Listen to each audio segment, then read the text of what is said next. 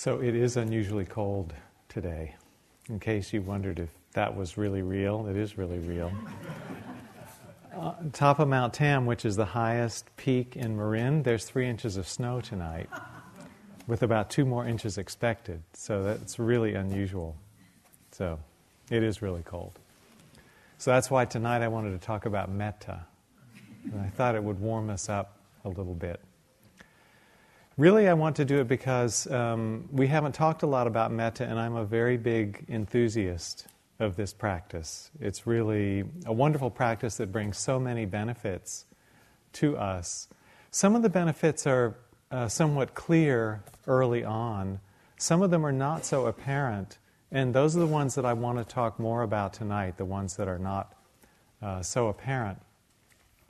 But early on, from doing the loving kindness practice, we can feel the growth in us of more warmth and more sweetness and more um, relationship with the people that we bring in, the friend and benefactor, and even the perhaps the difficult person.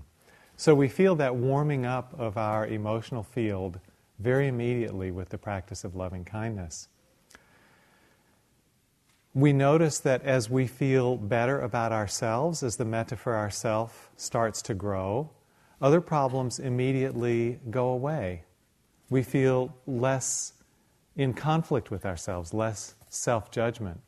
We tend to feel less in conflict with other people. Someone commented in an interview today that as the metta for self has grown, the judgments of others have gone way down just very naturally. I noticed that a lot when I was doing intensive metta practice.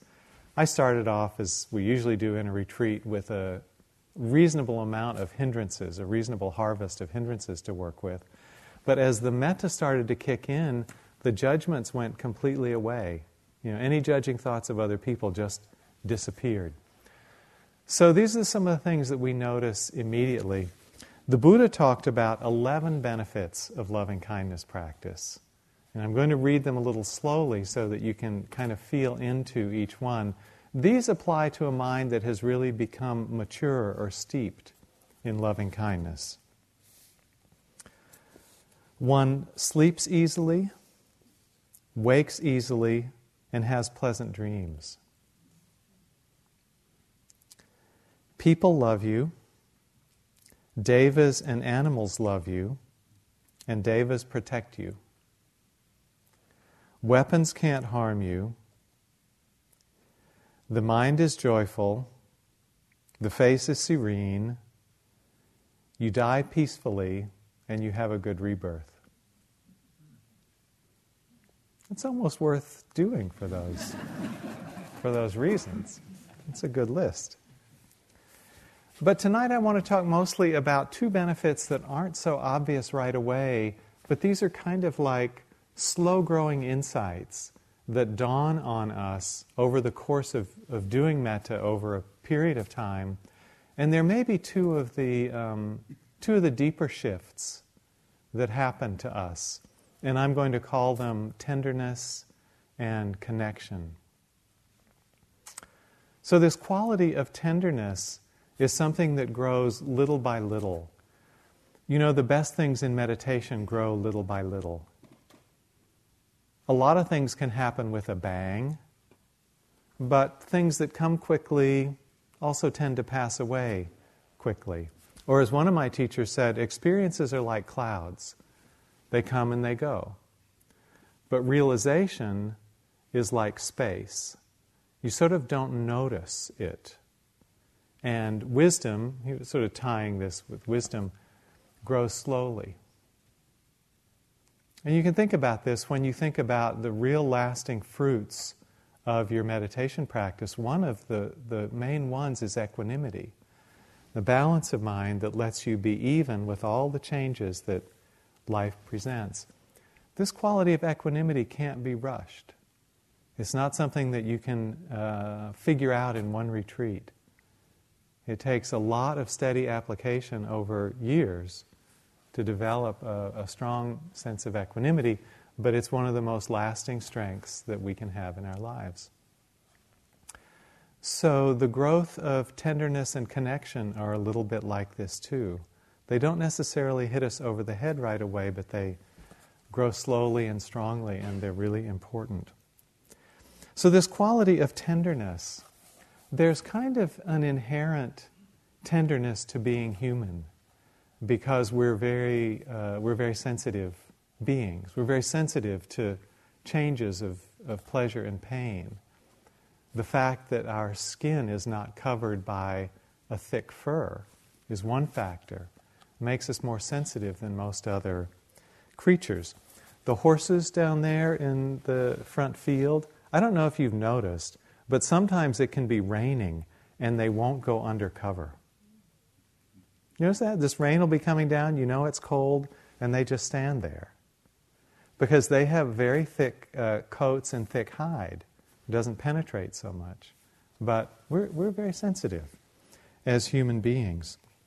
And then we take this innate sensitivity, and in the practice of loving kindness, we're developing it every moment by tuning into our metta person and going, Are you well? I hope you're well. Are you happy? I hope you're happy. Are you healthy? I hope you're healthy. This is what we're doing all through our metta practice. We're kind of checking in how, how is this experience of life for you? As we tune into uh, the compassion practice, which I think James introduced today, then we also tune into the potential for suffering. So we're always through the Brahma Viharas, we're always kind of holding people's hearts in our hands and saying, How is your experience of life? Is it happy or is it sorrowful? I care about that. I want it to be happy. I don't want you to be in sorrow. So we're developing this uh, sensitivity or tenderness in every moment of doing our, our practices of, of love and compassion for people. We're waking the heart up to the joys and sorrows in life, our own and, and others. This is from Chogyam Trungpa Rinpoche on something that he called our soft spot. It is as if we had a pimple on our body that was very sore, so sore that we do not want to rub it or scratch it. During our shower, we do not want to rub too much soap over it because it hurts. That sore spot on our body is an analogy for tenderness. Why? Because even in the midst of aggression insensitivity or laziness in our life, we always have a soft spot, some point we can cultivate. A more vivid analogy might be of an open wound, which is always there. That open wound is usually very inconvenient and problematic.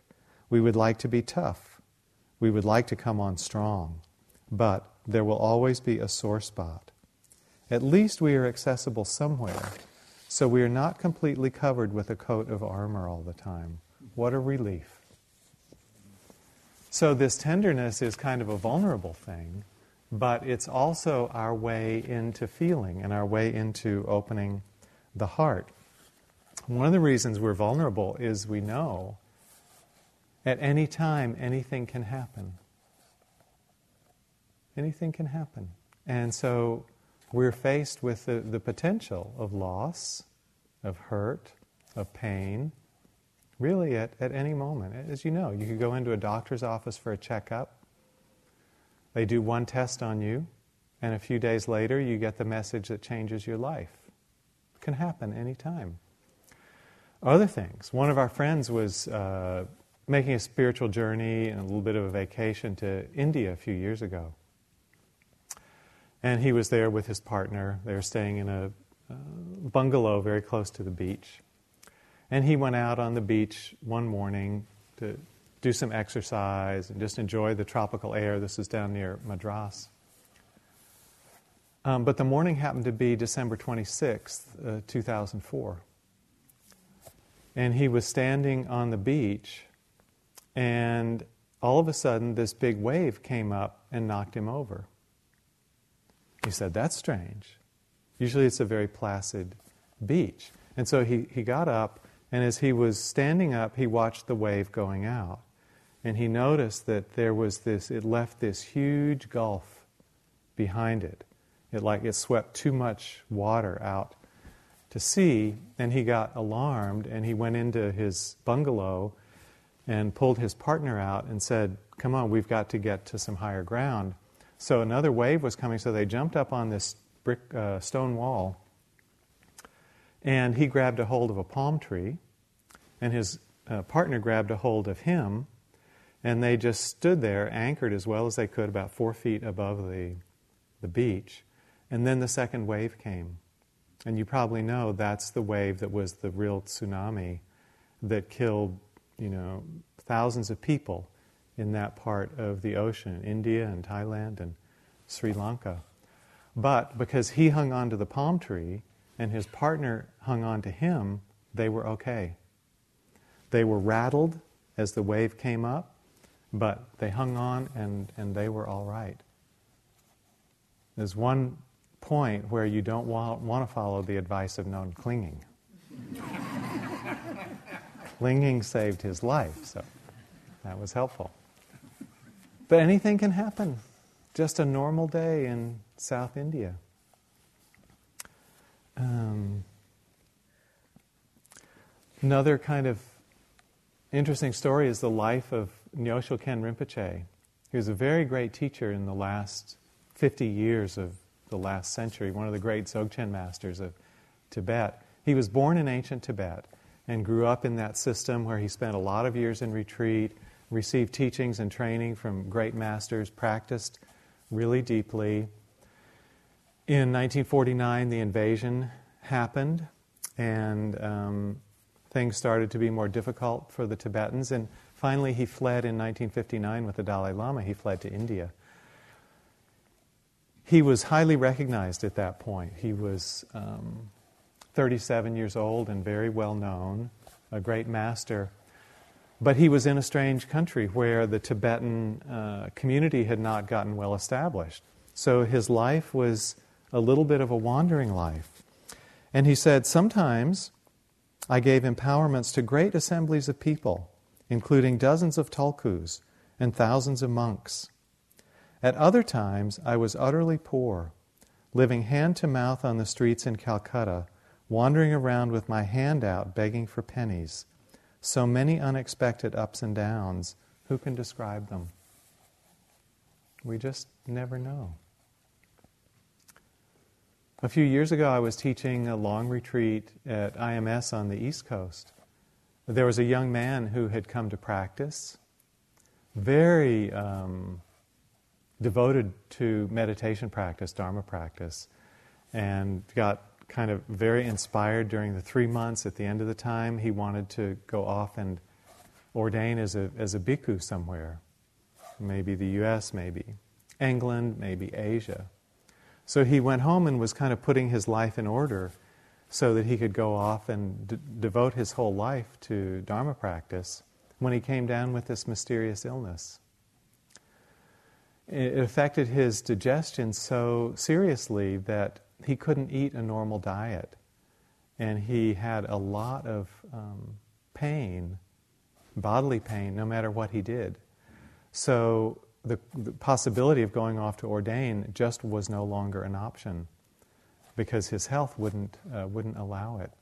So here he was, young, seemingly in the flush of youth, on fire for practice, and his body wouldn't support him. What to do? Not, not an easy situation. I've kept in touch with him over the years. He's still uh, very into practice, practices when he can. Um, his health is improving. He's understood some more about diet. The situation is still not easy for him. So, life throws us these unexpected situations. How, how do we respond? How does the heart get strong enough to hold these kinds of changes, to hold these unpredictable events that can be so difficult to adjust to? One of the beautiful things about the system of the Brahmaviharas is that it shows us how an awakened heart can respond to the joys and sorrows of life. Metta is the heart opening, Compassion shows the response to suffering. Sympathetic joy shows the approach to happiness. And equanimity holds it all in balance. So it kind of gives us the overview of what's possible for our human potential. But then how do we how do we develop it? How do we move into that wisdom? I like this quote from Bob Dylan. This is in his, from his memoirs, uh, Chronicles, if you read it. He said, My grandma was filled with nobility and goodness. Told me once that happiness isn't on the road to anywhere, that happiness is the road. Had also instructed me to be kind, because everyone you'll ever meet is fighting a hard battle. So this is that, you know, that attitude of caring and compassion that can pervade, uh, pervade our relationship to life if we let it. And it means kind of opening up in each new moment and seeing who we're in touch with and what's happening for them and what's happening for ourselves.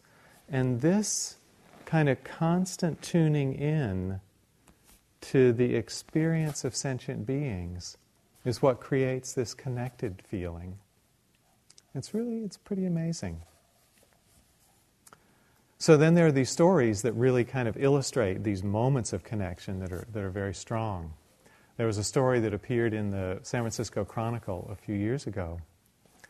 Most of you probably know that humpback whales do a my annual migration from further north down the coast of California, then they go to Baja California in the spring where they breed. They have their babies in the warmer waters. So one December, there was a female humpback whale that was going by the coast near San Francisco, actually near the Farallon Islands, which are about 15 miles off the coast here. And some fishermen came upon her, and unfortunately, she had run into an area where crab fishermen had set up their traps. And the way that crab fishers set up their traps is they lay out these nylon ropes with what are called crab pots hanging off them. And the crabs get caught in the pots, and the fishermen reel them in. Well, the thing is that these ropes with the pots are really uh, quite heavy.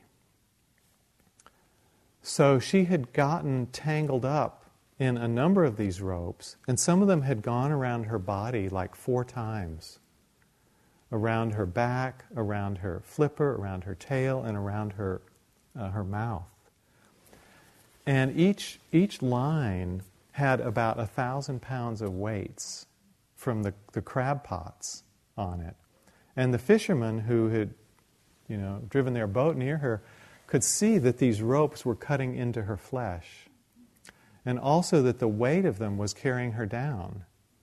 And she was finding it hard to swim up to find air. So she was just struggling all the time and the eventual outcome was that she was going to sink under the weight of these things.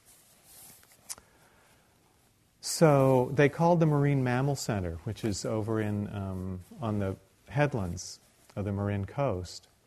And that group assembled a team and sent them out to find her. And they got there a few, it took them a few hours to get there, but they found her. And they had a group of divers. But the divers sort of looked at it and go, wow, what are we going to do? This is not going to be that easy.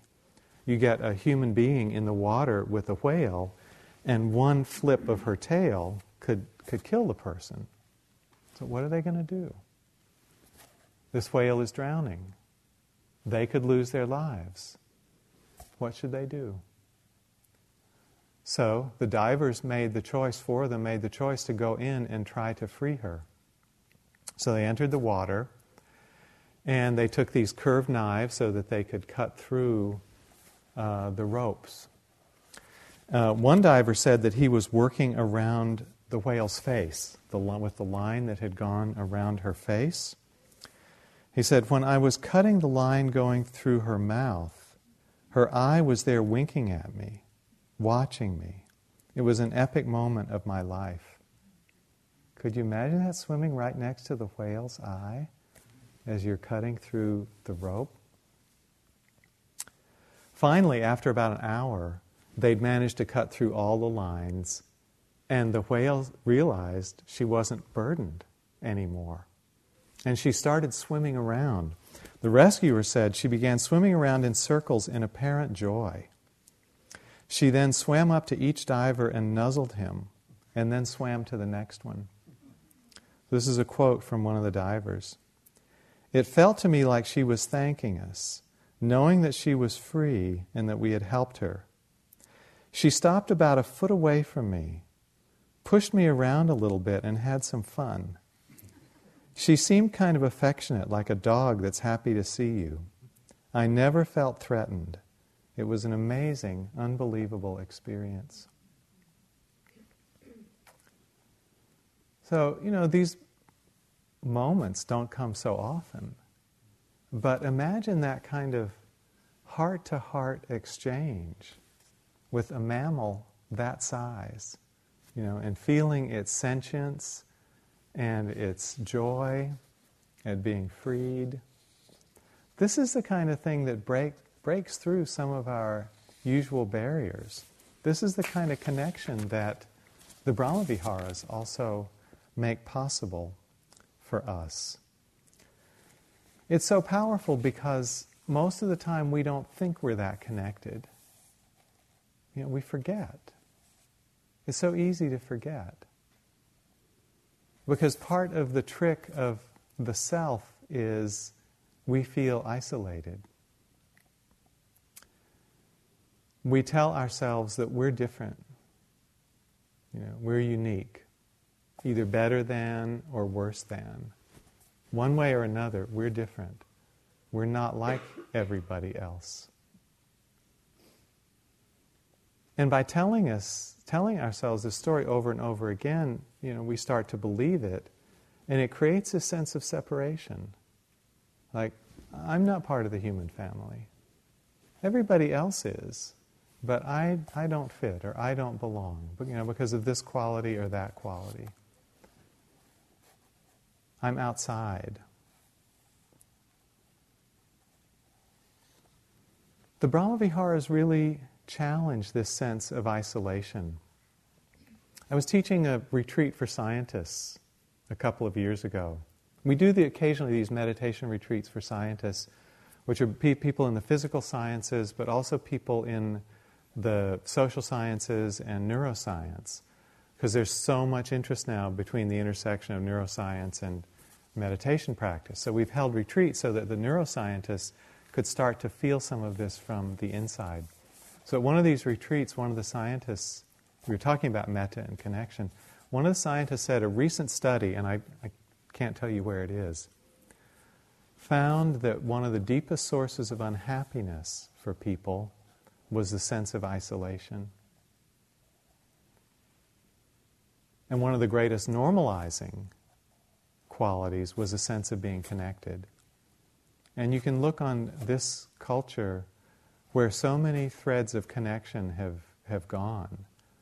The family is not held together so strongly, the communities are not so functional, and people often feel isolated in their apartments or, or homes. And it creates a deep sense of unhappiness, as, as though we, we are not part of the family, the human family. So, metta shows us something different. And I'll, i want to talk about how this happens.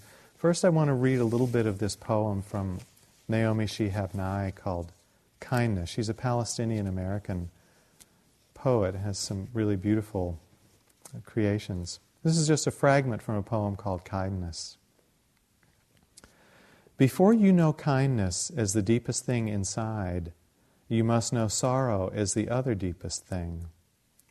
You must wake up with sorrow.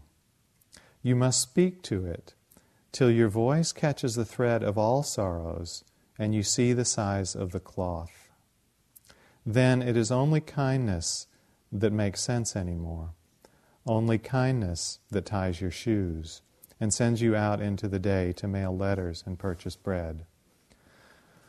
Only kindness that raises its head from the crowd of the world to say, It is I you have been looking for and then goes with you everywhere like a shadow or a friend.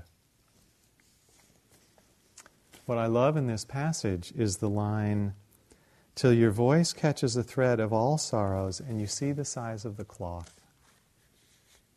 the size of the cloth is all sentient life. All sentient life knows sorrow, knows happiness, knows pain, and knows pleasure. And as we, we sink into this realization through loving kindness practice, we start to realize that we're all in that same boat. All of us are dealing with these basic problems of the, the succession of pleasure and pain that's out of our control. And how anything can happen. Our life can be taken away, our health can be taken away, our loved ones can be taken away. We're all that vulnerable in the same situation. So, this is one of the great connecting truths of the Brahmavihara practice. Our basic concerns are the same. Those four phrases that you've been working with, they apply for everyone safety, happiness, health, and ease. We're all looking for the same things. So that's one level of connection. We see that basically it's the same heart in each of us, open to the same kind of joy and sorrow, and open to the same possibility of love in each of us. Then there's another way we're deeply connected that the Buddha talked about. You know, the Buddha had um, different kinds of psychic vision that are described in the ancient texts, in the suttas. And with that ancient vision, that psychic vision, he could see back into the history of uh, different people's lives and existences. And he said, from looking at that uh, vision, looking with that vision, all of us have lived so many different lives in the past and have been in touch with each other over many different lives in the past. And he said, because of this truth of being uh, born and dying and being reborn again and again and again, and he said countless times since beginningless time, he said, we've crossed paths in really intimate ways. He said, because of this, it's not easy to find a being who has not been at some time in the past your mother, or your father, or your sister, or your brother, or your son, or your daughter. So, you may or may not believe in this whole teaching on, on rebirth and past lives, but what if it was so? What if that was true? And just looking around the room tonight, that we all have been family to each other, maybe many times before you know, there's a possibility that we're much more intimately connected than we ever imagined that we were. The Buddha said it's like that. He said that he could see that was so. And so, what if that was true? What if the person sitting next to you had been your mother before? What would you want to do for her or him? And that's why we come on the line that's in the sutta that we've been chanting every night from the Metta Sutta. Even as a mother protects with her life her child, her only child, so with a boundless heart should one cherish all living beings, radiating kindness over the entire world. The instruction is to treat every being as though they were our own child. That's the possibility that the loving kindness practice directs us to, to look at. So, another little story. Jack Kornfield, the founder of Spirit Rock, has a daughter named Caroline who's about, I think she's about 25 now. She's in law school at Berkeley. She's planning to become a human rights activist uh, through her work as a lawyer. So she was driving from Berkeley back to Woodacre one day and going along the uh, six lane road of Sir Francis Drake near the ferry crossing, where the ferry leaves to go across the bay to San Francisco. And the traffic was slowing down in a way that it really shouldn't have at that time of day, and she couldn't figure out what was going on. But it was moving slowly, and as she got up close, she saw what was happening. A mother duck was trying to cross the road to get to the bay. But not only was the mother trying to cross, she had six little ducklings who were following after her. So cars were kind of, you know, slowing down, coming to a stop, trying to drive around them, because of course in Marin, nobody wants to stop. You know, you'd be five minutes late to watch the evening news. So the traffic was slowing down, but still sort of driving around. People were honking, getting a little frustrated. So Caroline and her friend get up to where the ducks are, and she stops her car in the middle of the road. And her friend gets out and flags down the other cars so they stop. And then Caroline shepherds the duck across to the divider, and they get to the curb safely across three lanes of traffic. And the mother hops up. Oh, cool, everything's great. The ducks can't, the little ducklings can't make it up onto the divider. It's too tall, so Caroline gives each of them a little boost up. And then she thinks, okay, everything's cool. Oh, mother hops down on the other side to cross three more lanes so she can head for the bay. So then the traffic in the other direction starts doing the same thing, slowing down, honking, people sort of getting out of their cars. What's going on? Move it up ahead. You know, I got to get somewhere. And so Caroline and her friends stop those cars and escort the ducks across until finally they get to the other side and then they have a straight shot to the bay. So that's like, you know, caring for all sentient beings like they're your only child. That kind of love. And damn to the traffic and the speed and all of that. I thought that was a really beautiful gesture. It's one of those gestures that moves moves us. So, this, this attitude of caring for all living beings like they were our children can blossom into something that's a, a, said to be a very powerful factor in motivation. And let me just, I want to explain it a little bit stepwise. Um, if we care for all sentient beings, as you did in the meditation in the last few days leading up to today, with a heart of loving kindness, you start to develop a feeling you really do want people to be happy. And in the compassion, you'll see as you get there, you really do want people not to suffer. What's the best way to guarantee that? If you really want somebody to come into full happiness and you really want them out of suffering, what does that imply? They've got to awaken, don't they? Because as long as we don't awaken, we're back in this realm where we're, you know, being born and dying and suffering, and the heart is clouded all over and over again. So when you take loving kindness and compassion for all beings to its logical extension, you realize what you really want is for everyone to awaken. Okay, how can you help that? Can you help other people to awaken if you haven't awakened? Probably not. Somebody like the Buddha can help other beings to awaken because he's made that journey. But if you haven't made that journey, you're not going to be so able to help. So, the motivation becomes let me wake up so I can help others wake up and move beyond the bounds of suffering move to true happiness, the deepest happiness. This particular motivation has a special name. It's called bodhicitta. Bodhi means awaken, citta means heart or mind. So it's sometimes called the heart or mind of awakening, or sometimes just the awakening heart.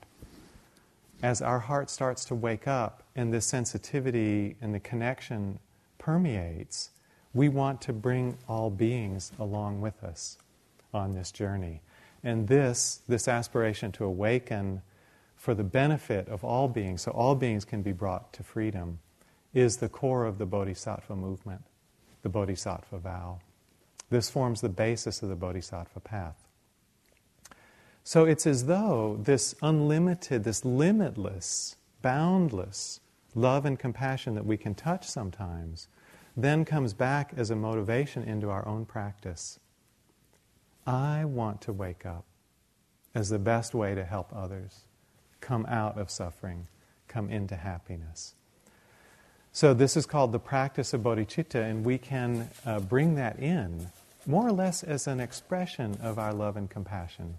We can make that part of our intention in meditating. That's why we sometimes say we meditate for the sake of all beings. We wish to awaken for the benefit of all beings. Now, that's, that's not easy to maintain. You know, that's a very lofty aspiration. So it's not like it has to be a big flame, you know, that's burning us all the time in our practice, but just a little candlelight that can inspire us from time to time to practice for others. So we can start a sitting and remind ourselves that that's our inclination. At the start of every sit, I say something like, May I come to awakening for the benefit of all sentient beings. And it's just a reminder that that's a piece of my motivation. And then that, that can grow. So we don't expect it to grow huge. It's very difficult to make that huge, but it's a piece. It can be a piece. Even the Dalai Lama says for him, it's not huge. He says, um, I cannot pretend that I am really able to practice bodhicitta, but it does give me tremendous inspiration. Deep inside me, I realize how valuable and beneficial it is. That is all. So, this is in a way the, the, a grown up side of our own love and compassion, this factor of bodhicitta. And if it appeals to you, it's helpful to do it as a practice. And if you like it, you could say it at the start of every sitting or every walking, every period of practice. Remind yourself it's part of what you're here for, if that connects for you. Metta also has a, a big influence in our um, intention in our conduct. You know, really, the care for others, this loving kindness for others, is the true source of our commitment to sila, to uh, compassionate, wise conduct. When we practice the precepts, we're offering people that sense of safety, that uh, what the Buddha called freedom from fear. This development of, of sila can be taken a long way also. Normally, you know, for most of us, I like to think we don't take the precepts expecting to keep them perfectly. We take them expecting to break them. That's why it's a training. We don't think we're going to be perfect with this. We know we're going to fall short. That's okay. We learn each time. But then you look at somebody who's really developed this practice, and it's pretty impressive. So a few years ago, uh, Oprah Winfrey interviewed the Dalai Lama. And then the interview got published in uh, her magazine, O. And I have to say, I keep getting more and more respect for Oprah because of the way she brings these teachings and you know so many uh, beautiful sources of wisdom to such a broad, broad audience. You know, first there was her afternoon talk show, and then uh, the magazine O, and you probably know she started her own TV network now, called the Oprah Winfrey Network. And in describing it in an interview, because it, it was just launched about a month ago, she said, "What I consider the Oprah Winfrey Network to be is mindful television. So she really understands she wants to make a positive impact in people's lives, and she has access to a lot of people. So she's featured, for example, either on her show or in her magazine, she's featured people like James Baraz, Sharon Salzberg, Jack Kornfield, Joseph Goldstein. I think Joseph was in O doing uh, an interview about non attachment in relationships, for which he gained the nickname Dr. Love.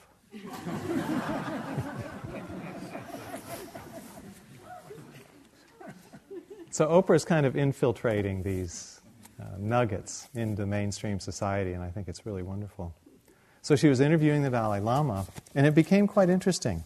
She began by asking him, Have you ever had to forgive yourself for anything? And the Dalai Lama replied, Small incidents, like accidentally killing an insect. Killing an insect, Oprah said. An insect? Hmm, okay. The Dalai Lama continued, My attitude toward mosquitoes is not very favorable. not very peaceful. Bed bugs also. And that's it? Oprah couldn't quite believe what she was hearing. In your lifetime, that's what you have to forgive yourself for? Small mistakes every day, maybe, the Dalai Lama said evenly, but major mistakes, it seems, no. No major mistakes, Oprah repeated, mulling over the idea. She fell silent. There was awe in her voice when she continued. You have nothing in life that you have regrets about. That's a great life, to have no regrets. Regarding service to Tibet, the Dalai Lama said, service to Buddhism, service to humanity, I have done as much as I can.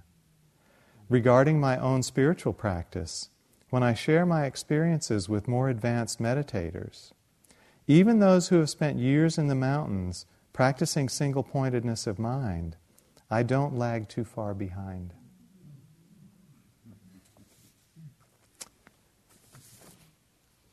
So he's only, you know, he's only about 16 lifetimes ahead of us on this journey, so we'll, you know, we'll catch up. That's the possibility of development that's there. And this refinement of meditation that he has is what allows him to practice his sila so effectively. The two go together. You know, when the mind has a lot of greed, aversion, delusion rampant, it's very hard for conduct to become purified. But as the mind gets more and more quiet and established in loving kindness and compassion, it's much easier for the conduct to reflect uh, that kind of skill. Carol talked a lot about generosity the other evening, and loving kindness is also the source of generosity. We have to tune into what somebody else needs and wish for their happiness before we're inclined to be generous toward them. There are a lot of um, kind of dark forces in the world today. I, I can't speak so much for you know, Europe and Canada, but for the United States, this is probably as sour a mood as I have felt in many, many years, and a very kind of pessimistic mood in the nation. So it's you know rare when we can look around this society and see glimmers of hope. But one of the big ones was pointed to by a, a recent book by Paul Hawken, and I just want, I want to read you the title. He called his book Blessed Unrest How the Largest Movement in the World Came into Being and Why No One Saw It Coming. And what he's pointing to, the research that he did, was thousands of individuals and small foundations who are motivated by a sense of generosity and justice and caring, going out and independent of governments, just making an attempt to do in the world what they can. And then he started to catalog all these organizations. He came up with something like a million that he found around the world. Just people who have dedicated their lives or come into some money and dedicated a chunk of their money just to doing good in the area that they can access immediately. And he gives a lot of examples. I'm sure you've heard a lot. Dr. Paul Farmer in Haiti, and Greg Mortenson with the schools in Afghanistan and Pakistan, schools for girls there. Um, so many different movements. But just from our scene, we have three friends who are doing relief work in Burma through three different groups. Carol talked about uh, the money that she took in and the work that she does every year looking after uh, nunneries and providing food for villagers who lost a lot through the cyclone. We have another friend who has made schools in Burma uh, his main priority, and every year he's gone in and taken about $100,000. Uh, and in Burma, you can build a school for $25,000. So every year he's gone in and established four new schools in different, usually remote rural areas of Burma, uh, the money provided by generous donors. And once you establish a school, the government generally will commit to send a teacher. So it's not just putting in a building and then it goes away. The government has continued to, to supply teachers for these schools. Then another of our friends uh, has really kind of uh, given up his life in business and devoted his work life to a nonprofit called Foundation for the People of Burma. He's one of our uh, past board presidents. I don't know if you know, Sally is currently president of the Spirit Rock Board, and he was the president before her. His name's Hal Nathan. And Hal, uh, in 2009, I think it was, raised something like $650,000 for the people of Burma and went in and worked with established uh, nonprofit groups uh, to deliver health care and uh, sanitary drinking water in many villages that had nothing because the government doesn't provide. So all these individuals are just taking it upon themselves out of their care and kindness to make the difference that they can in the world. And I've never seen anything like it before. And it's happening all over. It's quite impressive. So, this, um, this movement of good heartedness is active in the world. It's really happening. We come to appreciate it as one of the um, mature aspects of Dharma practice. Maybe one of, along with equanimity, one of, one of the real great testaments to Dharma practice. I like this quotation from Alice Walker, you know, the author of The Color Purple. She said, As I get older, I realize the thing that I value the most is good heartedness. Because this can inspire everything. I think Winnie said that metta and compassion are two of the three aspects of right intention, the second factor in the Eightfold Path. This good heartedness, as you could say, is a path factor, a central path factor. So Chogyam Trungpa Rinpoche goes on from that story that I read, quote I read a little earlier about the soft spot, which is talking about an outer wound on the body that's sore that we don't want to touch. He continues, there's also an inner wound called Tathagatagarbha, or Buddha nature. This is like a heart that has been sliced and bruised with wisdom and compassion.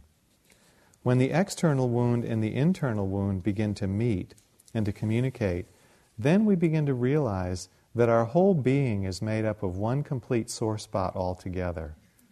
That is called bodhisattva fever. That vulnerability is compassion. We really have no way to defend ourselves anymore. So this is the, you know, the really ripened heart of compassion that is in the world to give. That is in the world just to make a difference, to alleviate suffering, to bring to bring happiness. This kind of attitude was expressed in a really lovely short poem from the Japanese hermit monk Ryokan, when he said, Oh, that my monk's robes were wide enough to gather up all the people in this floating world. To gather up all the people in this floating world. So we start to feel that we really are doing this for all beings. All beings become part of our consideration in our practice, in our daily life. What will best support? And then, as this quality of, of tenderness grows, we find far from making us weaker, it makes us stronger. You know, originally we think, oh, I can't be tender in the world, I'll get wiped out people will take advantage of me and use me if I'm too soft. But we find as we develop it along with the other qualities of mindfulness and equanimity and joy, it makes us stronger. And we find new skills, new powers for dealing with all the difficult mind states that come our way. Example criticism. You know, one of the things that's hard to deal with in the world is praise and blame.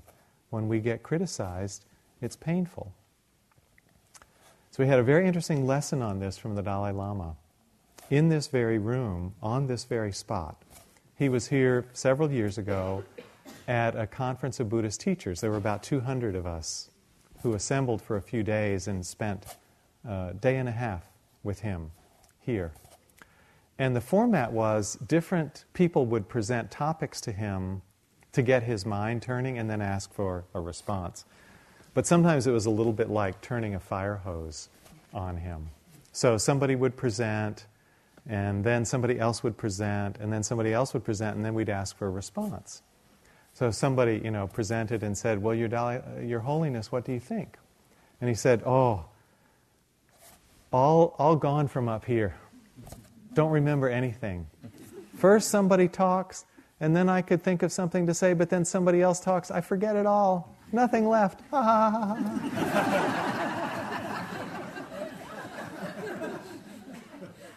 totally unconcerned, you know, that he'd, that he'd forgotten it all. But so one of these presenters um, was kind of kind of bold, or you know, I would say a little bit cheeky. And he started off saying, "Well, Your Holiness, I'd like to ask you about Buddhism's place in the world today." He said it's becoming uh, very popularized, and so um, you know we see advertisements for a perfume named uh, Samsara, or uh, you know, a resort that says, we'll carry you to nirvana the first day.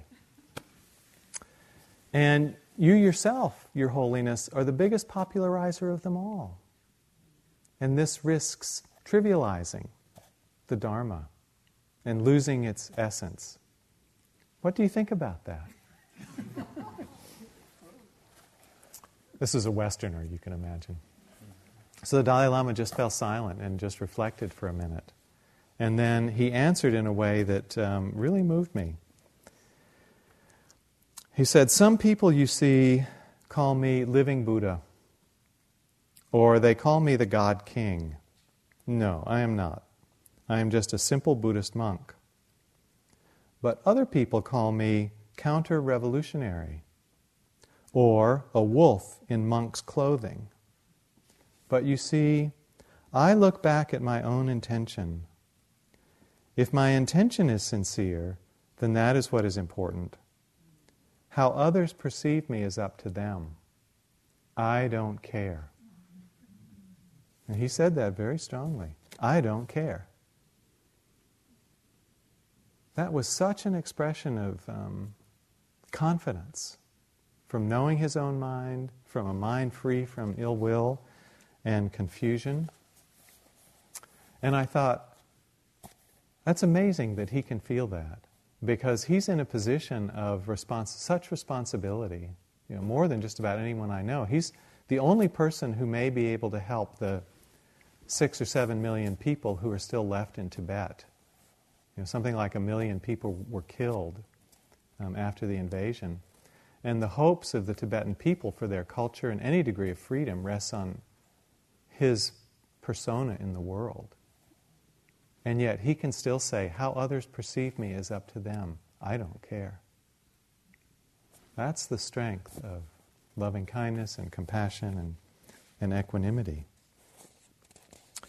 Or with, with anger. The heart of metta is one where it's hard for anger to gain a foothold. It's said that loving kindness creates a mind that is so spacious, anger can't stick. And it's compared to tossing a bucket of paint through space. It can't stick to the space. And anger can't stick in a mind that's full of loving kindness. I'm sure you read that Aung San Suu Kyi was recently released from house arrest. And so she's given a few interviews. And I, I didn't expect anything else.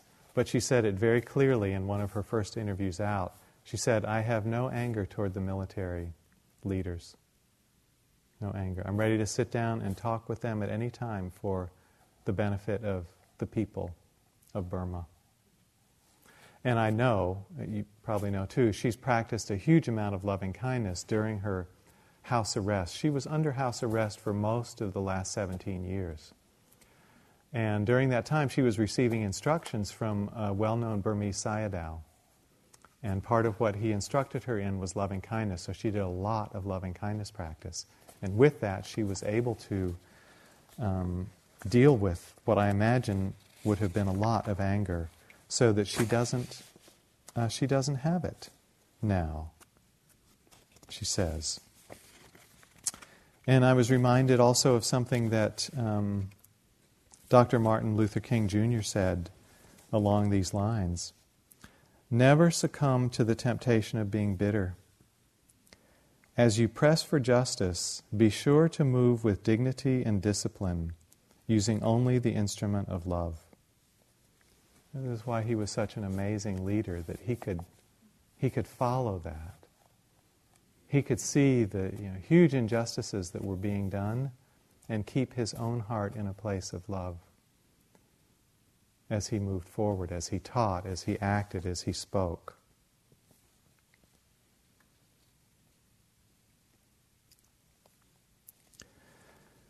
So, this development of tenderness and the insight into connection has a very healing quality in our life, in our heart, in our practice.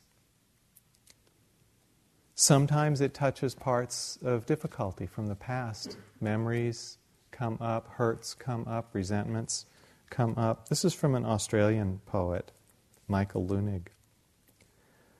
When the heart is cut or cracked or broken, do not clutch it.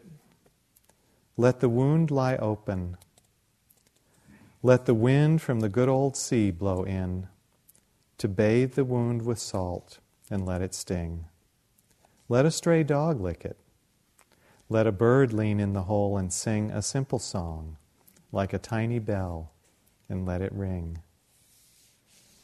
So, when we come upon these difficult places in practice, we hold them with this heart of loving kindness. And the loving kindness changes those wounds.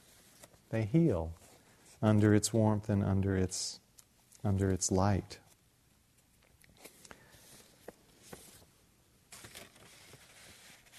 And we commit ourselves more and more as our practice goes on we commit ourselves to this idea that we don't have to move out of the place of loving kindness. You know, when I came into Dharma practice, I thought, well, my anger is a useful thing.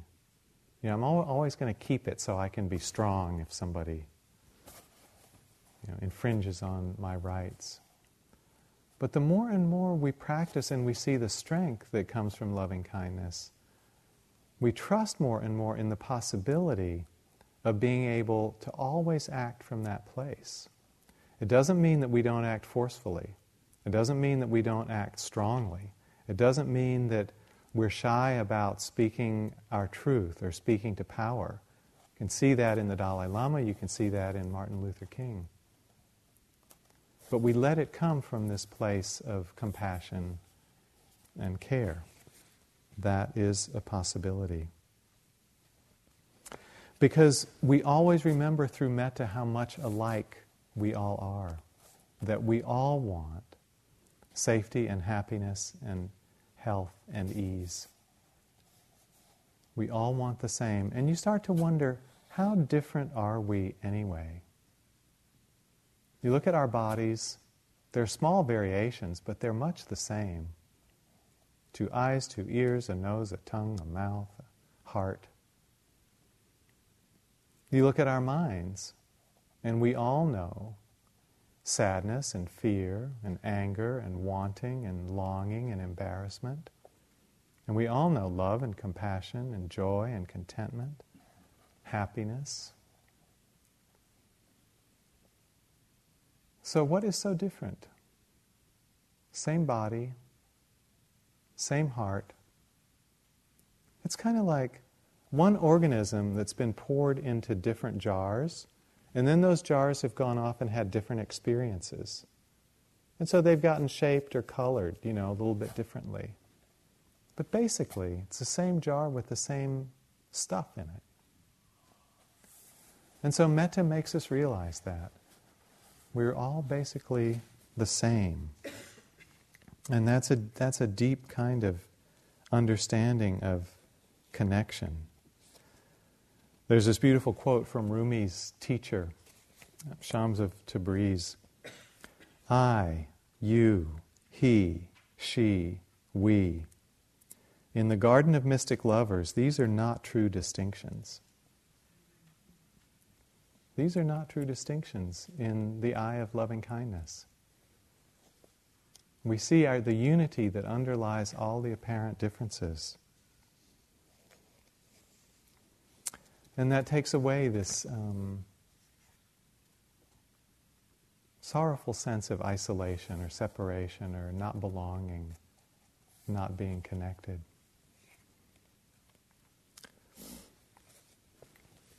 So I just want to close with this um, end of the interview uh, Oprah had with the Dalai Lama. And before I quote him, I just want to mention that in the Mahayana tradition, the Tibetan tradition, compassion is the primary Brahmavihara. In our tradition of Theravada, loving kindness is the primary Brahmavihara. But very, these two are very, very close. So when we say metta, we could say compassion, and when we say compassion, we could say metta. So think of them as virtually the same. So Oprah finishes by asking the Dalai Lama In my magazine, I do a column called What I Know for Sure. What do you know for sure? The one thing on which you have no doubt. The Dalai Lama did not hesitate. Compassion is the best source of happiness. For happy life and happy world, there is no doubt. So let's just sit for a minute together.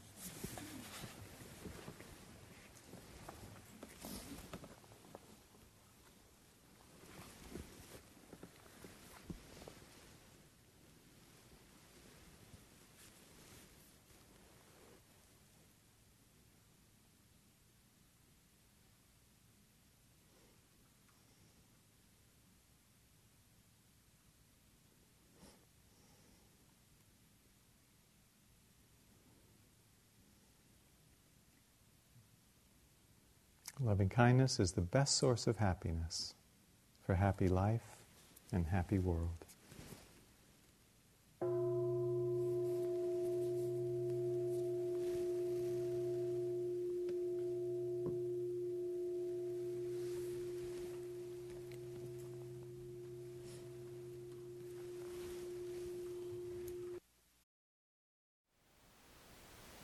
Thank you for listening. To learn how you can support the teachers and Dharma Seed, please visit dharmaseed.org slash donate.